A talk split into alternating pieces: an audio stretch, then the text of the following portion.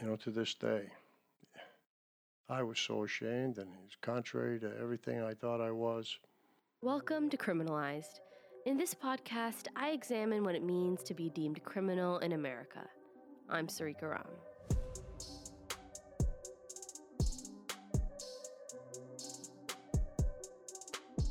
In this episode, I'm going to be discussing sexual abuse and rape. If these topics are upsetting or triggering to you, please prepare yourself before listening further, or skip ahead to the next episode. This episode is about Bill Canavan and his life before and after becoming a registered sex offender. Bill's childhood looked like that of a lot of young boys growing up in white middle class families in the 1950s.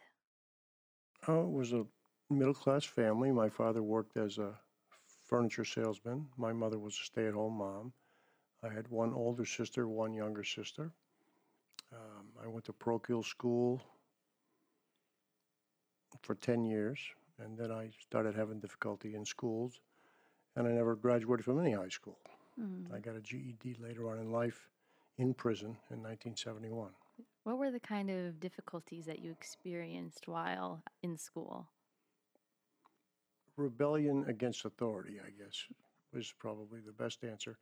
But, you know, having the benefit of hindsight and a lot of introspection, I now know that my change from being the head altar boy in the parish and a Cub Scout and a Boy Scout and, you know, a model little boy, pretty good athlete, uh, happened from as a result of sexual abuse. Uh, I was sexually abused by a family friend and stuffed it, didn't know what to do with it, was confused, ashamed, and if I look were to look back on a bar graph at my life and how it was going and how it went thereafter, it's very clear to me that that was the problem. Mm-hmm. And so, what was the, the, the, experience of being sexually abused by a family f- friend? Processing that at that age and in that context, what was going through your head? How did it affect the way you experienced your day to day life and your relationships? Well, you keep it a secret for sure. You don't tell anybody. Uh, it was a man, by the way, mm. or older older than me person, put it that way. He was actually a teenager. Mm. It was very hard. Um, one, because I liked girls, to be honest with you, at that age, and, and it was just, just very weird. Um, and I was ashamed and guilty and didn't know what to do, felt trapped. And, you know, now that I've wasted a large part of my life trying to figure all that out, I feel bad in a way that that I wasn't able to process that. But I mean, I, I give my I forgive myself for that. You're young. Uh, I was 12 years old, um, but if if society had had more knowledge about sex offenses then, maybe I wouldn't end, have ended up spending more than three decades in prison. Mm. And I like to think that I could have accomplished a lot more. And so, what was your trajectory after school? What happened? Crime, crime, and more crime. Mm. And it, interesting thing about my criminal history, I guess, is that I actually committed crime. Mm. And it wasn't until I was 29 that I got arrested for my first sex offense. And this was after I got married mm. to the woman of my dreams. Um, it's unfortunate that, you know, I was in the wrong place in life then, but um, but I just committed every kind of crime you could imagine, short of murder, I guess. and honestly, I liked it. Um, there's an adrenaline rush to committing crime, I guess. Uh, and I went everything from stealing cars to cashing checks to breaking an entrance to armed robbery while masked. Um, and it was just a progression or a lifestyle, whatever you want to call it. I had certainly no self-respect at that time, but I had no respect for others, no respect for boundaries. No, I, if I want it, I'm taking it. Mm-hmm. Uh, and I look back at that now, it's so different than who I am today. Uh, it, it gives me confidence in a way when I speak to people and say, now, you know, so and so did this or whatever, but people change. Some people need more help than others to change. And I've seen people that just said, I'm done. I mean, that they're generally much older, Mm. but I'm done. I want to die free. And so, I kind of tell me a little bit more about the events that led up to your first sex offense. What was happening in your life? I worked for a major computer company. I worked in a what was called technical OEM, technical original equipment manufacturer, and we had clients who would buy the computers and then government regulations said they had to add value to it in whatever their field was. And I was honestly in way over my head, but I really loved the job, I got to tell you. And I have no explanation whatsoever how maybe it was the pressure, the stress, and marriage um, all at once triggered something. And so, what happened? Well, my first series of sex offenses were essentially the result of cruising, if you will, where you go around looking for a victim. And I found isolated women um, on country roads, in a conservation area. Um, and they were essentially me exposing myself. And in two of the cases, um, getting oral gratification. And so, what do you think triggered you to commit these acts?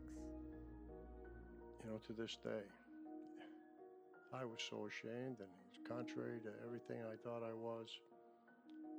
And the only explanation I can give is it was triggered by stress, but you know, there was a lot more to it. I mean, I grew up in an era where where women were objectified and you know, it's so different in the world today. Um, I felt entitled. I don't, you know, I, I really don't know even to this day. And honestly, I don't spend a lot of time on it. Mm-hmm. Um, I like who I become, Mm-hmm. and I can only build on that. And I feel so sorry for my victims, hmm. but there's nothing I can do at this point to change what happened, mm-hmm. and I dare say make them feel any better. Mm-hmm. I can only hope they got counseling and went on to have, you know, productive lives, and it didn't scar them too much. Mm-hmm. But only they have the right to. A victim is the only person that has the right to explain how traumatized they were. Mm-hmm. How do you think your past growing up, having been sexually abused by an adult, perhaps affected um, the way in which you responded to stress? Do you think there's any correlation there? Well, that's a wonderful question. Perhaps I justified what I did by saying, well, I survived it. Um, I don't know. Before we delve further into Bill's story and the experiences of people who commit sex offenses, I wanted to take the time to acknowledge the difficulty of this subject. Sexual violence causes deep, often irreparable harm. About 20% of women and 2% of men will experience rape. Another 44% of women and 26% of men will experience another form of sexual violence in their lifetime. Recently, many survivors, but still not nearly all, have seen meaningful action taken against their abusers in court. The legal system promises justice to survivors of sexual violence. That sanctions like incarceration and sex offender registries will even the scale, prevent future sexual violence, and increase public safety. In this episode, I focus on the justice system's failure to follow through on this promise, all while causing unnecessary harm to those who commit sex offenses. In doing that, I show a lot of compassion to Bill, and I understand that may be hard to hear. But it's a perspective we don't hear a lot, and that's what Criminalized is all about listening to stories from people who've been historically silenced. That said, this is just one perspective. It's equally, if not more important, to hear from survivors of sexual violence about their experiences with the justice system. So I hope you'll take this episode for what it is just one piece of a complicated issue. Bill was sentenced to a maximum security prison, which was called MCI Walpole at the time, for 16 to 18 years on one count of rape and one count of assault with the intent to rape. I asked him about his experience on the inside, given the stigma that the sex offender label carries in prison. Well, I was fortunate in one way. When I went to Walpole for a sex offense, I had already done a lot of time for normal crimes, if you will, and everybody knew me. So I had a level of acceptance because when I went to Walpole, they asked me if I wanted protective custody immediately. I said, no, I don't want protective custody. You know, I, I'm not going to do that. Um, so I didn't have the rough road that a lot of sex offenders have when they go into prison. I mean, I had moments, uh, and like I said, at that time it was a very violent prison, but I always managed to uh, have enough savvy, I think, to see a dangerous situation before I got myself in it. And I don't know, I was lucky, I guess. But I, I did well in, in a prison environment. Uh, I did well in law security. I learned to be a furniture maker. I made furniture for custom made furniture, hardwood furniture for nine years. Uh, I acquired, I don't know, $30,000 worth of tools. And that's way back when. So that was a lot of tools. D- during much of the time that I was incarcerated, I learned the law. Um, there's a very big publisher, and I assume they still are one of the biggest publishers, in, at least in this country, West Publishing. And they had at the time a jailhouse lawyers course kind of thing. Mm-hmm. And I had accumulated some money in my savings account, so I, I bought all these books. And I, I read and I read and I read and I read. And I got to the point where the gibberish became something I could understand. And I liked it. Hmm. You know, I knew how to type. I had a lot of things going for me. So I was a prison law clerk for years and years and years. And I helped everybody. Never charged anybody anything, just helped them. And so tell me a little bit more about your marriage and how it was affected by this. Well, my wife was stoic. She stood by me all the way. The company stood by me. They couldn't believe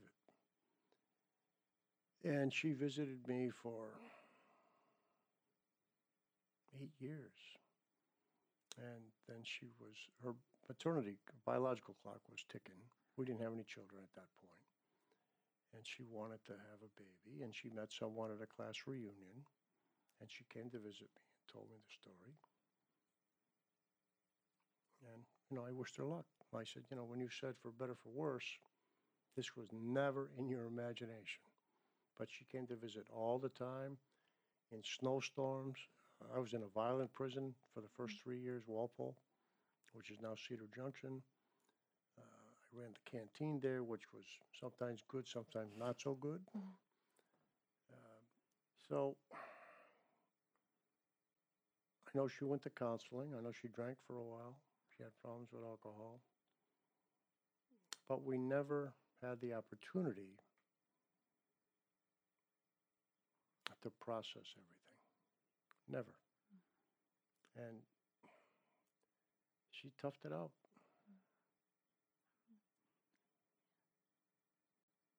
And she's married, living somewhere out near California. We agreed to not have any more contact. And I think I have the skills now. If I chose to, I could find her.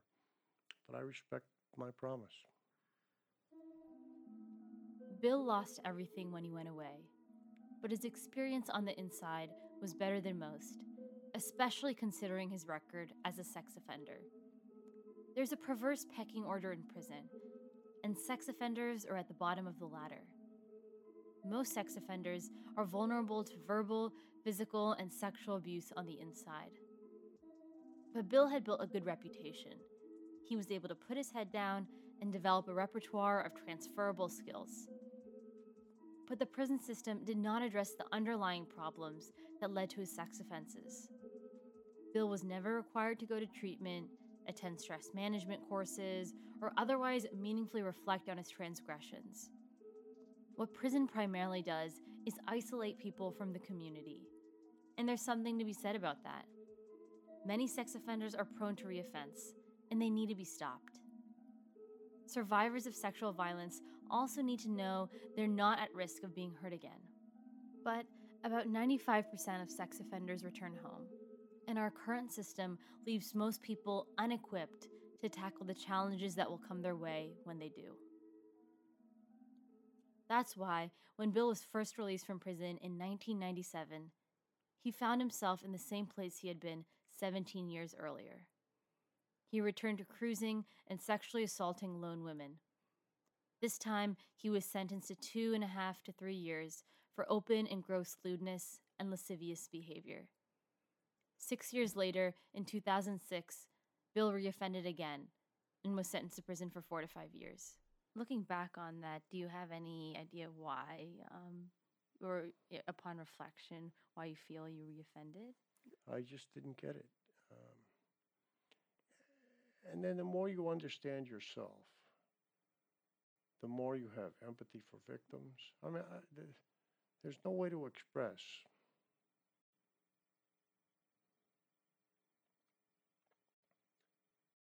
how bad I feel for what I did to my victims. Um, and, and I don't minimize anything, you know, and there's certainly far worse sex crimes than I committed. But that's not it. It's not it at all. It's the violation. And they're all the same for me. They really are. Um, nobody has a right to do that to another human being at any level. I don't care if it's just simple touching or, or a violent rape. No one has a right to do that. So I didn't get it. That's, it's, I mean, I know that's hard to imagine that someone doesn't get it. I didn't get it. Uh, and I do now. Believe me, I do. And I preach it all the time. Uh, I find myself, when I communicate with people that are still incarcerated, encouraging them to go to treatment. Something I never did. Um, because you can gain insight, you can gain empathy, you can gain understanding, and you can gain tools that help you from getting in a place where you might reoffend. The idea is to stop the train, you know, before it goes too far down the track. Bill's track record of repeatedly sexually assaulting women landed him in the Massachusetts Treatment Center, where sex offenders go after they've been civilly committed. For people who've committed sex offenses, civil commitment is when the county petitions to have them detained in a treatment facility to prevent future sex crimes. In Massachusetts, the way the process goes is people who've completed their sentence for a sex offense are examined by a number of doctors who determine whether or not there's probable cause that the individual will reoffend. If a majority of the examiners feel that there's reason to believe a person continues to pose a threat to their community, there's a trial, where a jury decides how long a person should be committed for. People can be detained in civil commitment anywhere from one day to life. Uh, I was committed as a sexually dangerous person September 24th of 2010. Uh, I was released after a trial July 31st, 2012. So I wasn't in that long. I didn't do any treatment when I was there. Um, and I felt like it was the right choice for me. Treatment at the Mass Treatment Center is not confidential. So anything you say in group is furnished to the department legal team and it can be used against you. On a rare occasion, it's used in your favor too. But as you probably know, you know, you can't have a trial by surprise. So if the government's going to use evidence against you, they got to furnish the, to your defense. Um, and so you think the the reoffending is essentially what uh, what triggered the civil commitment process for you? without question. Mm-hmm. And public safety. Mm. I mean, they took a look at my record and said, look at this guy did it in 1980, he did it in 1997. We're not letting him out again. I mean, I get it. And I had overturned a 40 to 50 year sentence, which would have, this, I would have been 97 when I got out, and nobody lives to be 97 in prison. Do you think that that was the right thing to do for them to have you civilly committed? Yes. hmm Yes, I do. I, um, because even at that point, I hadn't found myself. Hmm. No, I'm not gonna lie to you. I, can't say with any kind of certainty that I, if I had gotten out, I would have reoffended. No, but I can say that honestly, that I had not found myself as a man. Even though Bill respects the court's decision to civilly commit him, there is no denying that the civil commitment process opposes one of the most sacred principles in the American criminal legal system the presumption of innocence, which says that a defendant is innocent until proven guilty. People who are civilly committed have, yes, been deemed guilty in a court of law, but for a crime they've already served out a sentence for. People in civil commitment are detained on the basis of a crime they might commit. On top of that, many people in civil commitment never receive the treatment they need because of a phenomenon known as the treatment paradox. For people who've committed a sex offense, it's important that they are in a safe space where they can unpack their sexual thoughts and past mistakes. But therapy sessions at the State Treatment Center aren't safe. Many people who are civilly committed, like Bill, decide to forego treatment because therapy sessions aren't confidential, meaning that anything they say in treatment can be used against them in court. Bill spent 32 years in prison, but his punishment is far from over. What was your own experiencing attempting to acquire housing and a job after being released? In a word, it was horrible. Uh, I was homeless for 13 months. Oh, wow. Um, and, you know, I didn't have any family, but I had some friends, some mentors. Uh, while I was homeless, I earned a paralegal certificate from Boston University and their online program with a 3.7 GPA, I might add, which haunts me because I wanted a 4.0. And it's a long story. I'm not going to get into that now. I'll tell you later. And on the same day, one miraculous day, I got my paralegal certificate in the mail at St. Francis House. I got housing and a job offer. Within 45 minutes, Wow. And your experience being homeless, how did that affect you on a personal level and also potentially affect your vulnerability to recidivism? I can assure you I never want to be homeless again. Being homeless is tough duty. Um, you know, it's it's a constant personal struggle to keep telling yourself it's going to get better. And when you're walking down Tremont Street and it's freezing rain and you're cold and you have no money to go into a store to get warm and you got a backpack on and they're going to chase you out if you go in there. Um, I mean, now that they've got some places where people can go, more so than when I was homeless. You could always go to St. Francis House. That's been there as long as I was homeless. But it's a struggle, and, and I, I found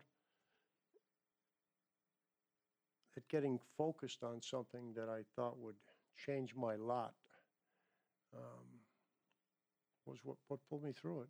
And helping others. I mean, all the time when I was homeless, other guys were getting out of the treatment center.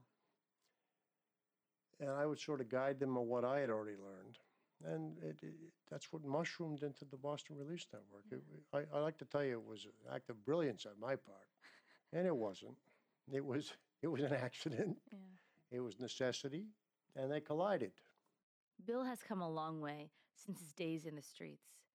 He's now the founder and executive director of Boston Release Network, a nonprofit organization that provides social services to people who've committed sex offenses and are re entering into society.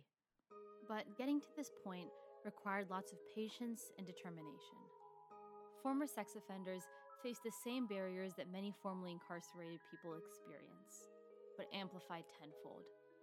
Employers might be open to hiring someone who's been arrested for dealing drugs or robbing a liquor store, but never for committing a sex offense. It's also really difficult for people who've committed sex offenses to secure housing. Many sex offenders are ineligible for public housing, and most face residency restrictions, meaning they aren't allowed to live within a certain distance of schools, daycares, parks, and playgrounds. In Massachusetts, people who've committed sex offenses are actually relatively fortunate because there aren't residency restrictions here. But that doesn't mean landlords are going to be any more likely to rent to people who've got sex offenses on their record. This has led to significant rates of homelessness among former sex offenders. On top of this, many sex offenders are subject to sex offender registration and community notification laws. How does the sec- uh, sex offender registration process go? I'll have a case coming out again. I'll have another hearing. I've had more hearings than anyone I know. But it works, first of all, it's governed by statute and a CMR. CMR stands for Code of Mass Regulation. Um, And there's a, I think it's 27 point criteria that the Sex Offender Registry Board uses, many of which are subjective, by the way, um, to evaluate someone's risk to reoffend based upon your history and a host of other things. Um, If you're homeless, you must register every 30 days. If you have housing, you register once a year. Uh, The registration process involves getting your fingerprints digitally taken and a digital photograph. If you are a level three, depending upon what community you live in, they have what's called active dissemination. So they post your picture in libraries or near schools or whatever. They could go to your neighbors and give your picture out. At one time, I had to deal with that. Uh, but I've been a level two for quite some time. So that doesn't happen anymore. Once you become a level two, the active dissemination goes away, but you're still on the internet. And then if you become a level one, you're off the internet and there is no active dissemination. And I, I you know, I, I don't know if someone can go and request information for a level one. I'm, hopefully I'll find that out when I become one, but I don't know. Hmm. But uh, for me, I, you know, where I live, well, there's four sex offenders who live in the same building. Um, there's five apartments and a big house. And whenever anyone's had any issue, I say, come on down and have a coffee or a beer we'll talk. Mm. Um, and I really haven't had any problems Mm. with my immediate neighbors. I've always been helpful. If they get stuck out in the in the parking lot when it's snowing, I'm out there pushing. Mm. And you know, they don't buy anything you say. Uh, but over time, they see how you act and your behavior, and it, it becomes a non-issue. And so, do people find out you're on the registry?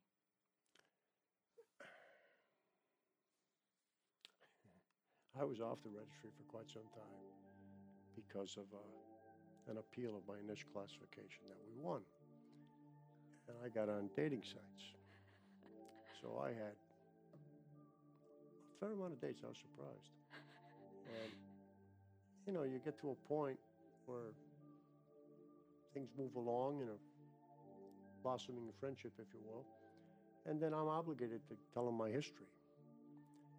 And sometimes before we got to that point, they'd already looked me up on the registry, and that was that. They'd call me, and don't ever bother me, go, whatever. Uh, but it, you know, that had a happy ending for me. I've been dating a woman for four years in August Great. that I met on Match.com. a plug for Match. But, um, but I told her my story, and she didn't run away. Um, but it, anybody can find you. You know, anybody can find you. and you gotta, you gotta own it. Hmm. Simple as that. Sex offender registration and community notification was first written into law in the 90s. The federal government cracked down on sex offenses in response to the spike in news coverage on horrific cases of sexual violence against children, like Jacob Wetterling and Megan Kanka. Here's a news clip about Megan Kanka's murder and rape. Well, six years ago, 33 year old Jesse Timmendequas was arrested and charged with killing Megan Kanka. He had two previous convictions for child sexual assault, and he had served six years in prison. After his release, he moved into a house directly across the street from the Kankas. Maureen Kanka is Megan's mother. My daughter had crossed the street to go get a girlfriend to come out and play, and um, her friend was not home. And uh, a neighbor who lived diagonally from my house um, was outside, and he lured her into his home to see a puppy dog. To see a puppy dog. To see a puppy dog, and he raped her, sodomized her, strangled her, put a plastic garbage bag over her head, secured it with a belt, and suffocated her. Stuffed her body in a toy chest and uh, dumped her body in one of our local parks. Families like the Wetterlings and Kankas successfully led efforts to implement nationwide sex offender registration and community notification procedures. Now, most sex offenders must be registered on a publicly available list. Those with a history of repeat offense are subject to community notification, meaning that local police departments must notify community members when a sex offender moves into a neighborhood. There's no doubt that sex offender registry and community notification laws are well intentioned. And like Bill's dating prospects who found out about his record online, others have been able to reference the registry and protect themselves from potentially dangerous people. But overall, research has shown that the effectiveness of sex offender registries and community notification procedures is unclear. Some states, like Minnesota and Washington, have seen modest reductions in rates of sexual violence after establishing a sex offender registry. Other states haven't seen any statistically significant changes, and some have even seen increases in reported sexual violence. Researchers also haven't been able to clearly parse out if registration and community notification requirements reduce recidivism. Some studies have noted modest decreases in recidivism, while others haven't found any statistically significant changes. There are a couple reasons that sex offender registry and community notification haven't had the desired effect on rates of sexual violence. First, most people are abused by family or friends, not strangers on the sex offender registry. According to the Bureau of Justice Statistics, only 14% of survivors report being assaulted by a stranger. Second, most people who commit sex offenses are first time offenders, not people with a registered track record. In other words, sex offender registry and community notification laws only target the small number of cases that are a result of a repeat sex offender targeting a stranger. The failures of sex offender laws have largely been overlooked. Even now, when criminal justice reform has become a hot topic in American politics, many argue that reform should only apply to people who've committed nonviolent offenses. I asked Bill what he'd say to those who argue that sex offenders should continue to be punished in the way they currently are. You know, I was on a committee to give you the foundation for my answer Mm-hmm. with a guy who has a lot of experience as an activist. And he said, way back in the 80s, AIDS was the big thing. And people who were homosexuals were treated like sec- second class citizens. They were given no respect. They're, they're deviant, they're aberrant, whatever. And the conversation then changed. And then look at how far society's come in the last, thir- it took 30 years, but nonetheless, mm-hmm. in the last, maybe even over a 25 year period, I'd say that there was a big change. So I was at a meeting with him one time, and he said, before anything ever happens with sex offenders, the conversation has to change, the labels have to change, and society has to understand that. And every time I get faced with a question like you just posed, it reminds me of that. Um, we're a long way from the conversation changing, and it's unfortunate. Um, I hope I live long enough for it to change, and then it'll be something else. And I, I don't, I don't know why, but uh, you're so right that everything excludes sex offenders for the most part. There are some little niche places or niche places that that look at the big picture, but not many. What Bill's describing here is a trend in the way society responds when a social problem emerges, blaming and demonizing people rather than identifying the best evidence based solutions. There's no doubt that gay people and sex offenders are two completely different populations, but Bill's point is still worth noting. The American government's policies towards sex offenders were built in an era of mass hysteria. Reports show that many officials did not consult experts or otherwise research the effectiveness of sex offender registries and community notification before signing those measures into law. Now, decades after implementing these policies, advocates of both survivors and sex offenders are recommending the government invest in public health based solutions to sexual violence. Sex offender treatment has shown some promise, as long as treatment approaches center the humanity and security of program participants.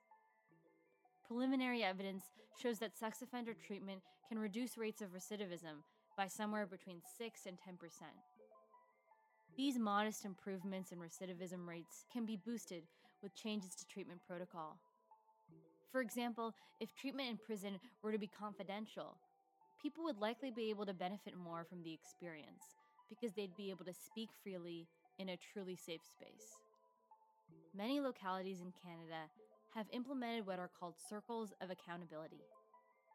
This restorative justice based approach allows trained volunteers to support sex offenders who are reintegrating back to the community. These community members help former sex offenders find employment and housing and avoid situations that could potentially lead to reoffense.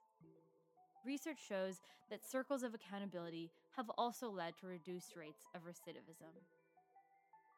Additionally, many advocates believe that prevention needs to start as early as kindergarten state legislatures are now considering laws to implement sexual violence education in K 12 settings.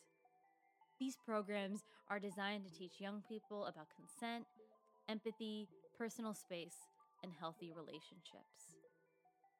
According to Paul Shannon, a board member for the National Association for Rational Sex Offense Laws, there isn't one silver bullet approach. For those who, who are, have a mental illness, you deal with that through the mental health system. Mm-hmm. At the same time, you put restrictions depending on a. It's such an individual thing. Uh, what happens to people should be individualized according to what will work best for them and to protect society. I mean, that would be a huge step in the right direction to individualize treatment, punishment, uh, controls, all that type of thing. Mm-hmm. Um, because a lot of these people do need do need help. Most don't. Most, once they've been arrested, will never do it again. Uh, but some people do need help. So you would you would build that in. For some people, uh, therapy may help, sex offender therapy. For other people, it's completely unnecessary. Um, and so you would you would take you would start with the idea that this person is salvageable. and that you want to build on their strengths. Uh, and you would evaluate what would be the best, the best way to do that. You certainly don't let people just stay out there who are hurting people. You stop them. You do. You contain them. But then you move on from there.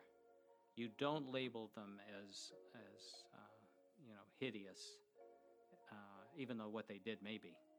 But I think if we if we focus, as in other crimes, on the area of restorative justice, it's an it's a phrase, uh, and and it means you know it means restoring people, both people who've been hurt and people who have not, because a lot of people who've been hurt in turn hurt other people, uh, and you want to interrupt that. So it's a it's it's more the fundamental attitude. Once we have a fundamental attitude, then we can look at the studies and see what the studies show about what works best, right? But as long as we have a hysteria going on, we can't look at the studies. We can't figure out what works best because we know what works best. Keeping them in the elephant graveyards. That's where they belong. Throw them there and make sure they stay there, even though you don't know who they are at all. Thank you all for taking the time to listen to this episode of Criminalized. Again, this is a really difficult topic, and I appreciate that you've made it this far. If you're interested in supporting efforts in Massachusetts to implement evidence based policies toward people who commit sex offenses, visit the website for the Sex Offender Policy Reform Initiative. This organization provides up to date information about bills in the state legislature that impact those who have committed sex offenses. You can also donate to the Boston Release Network, which connects people who've committed sex offenses and are returning home with access to social services, including housing, education, and subway cards. For more information about ways to get involved, check out the Criminalized website at criminalized.org.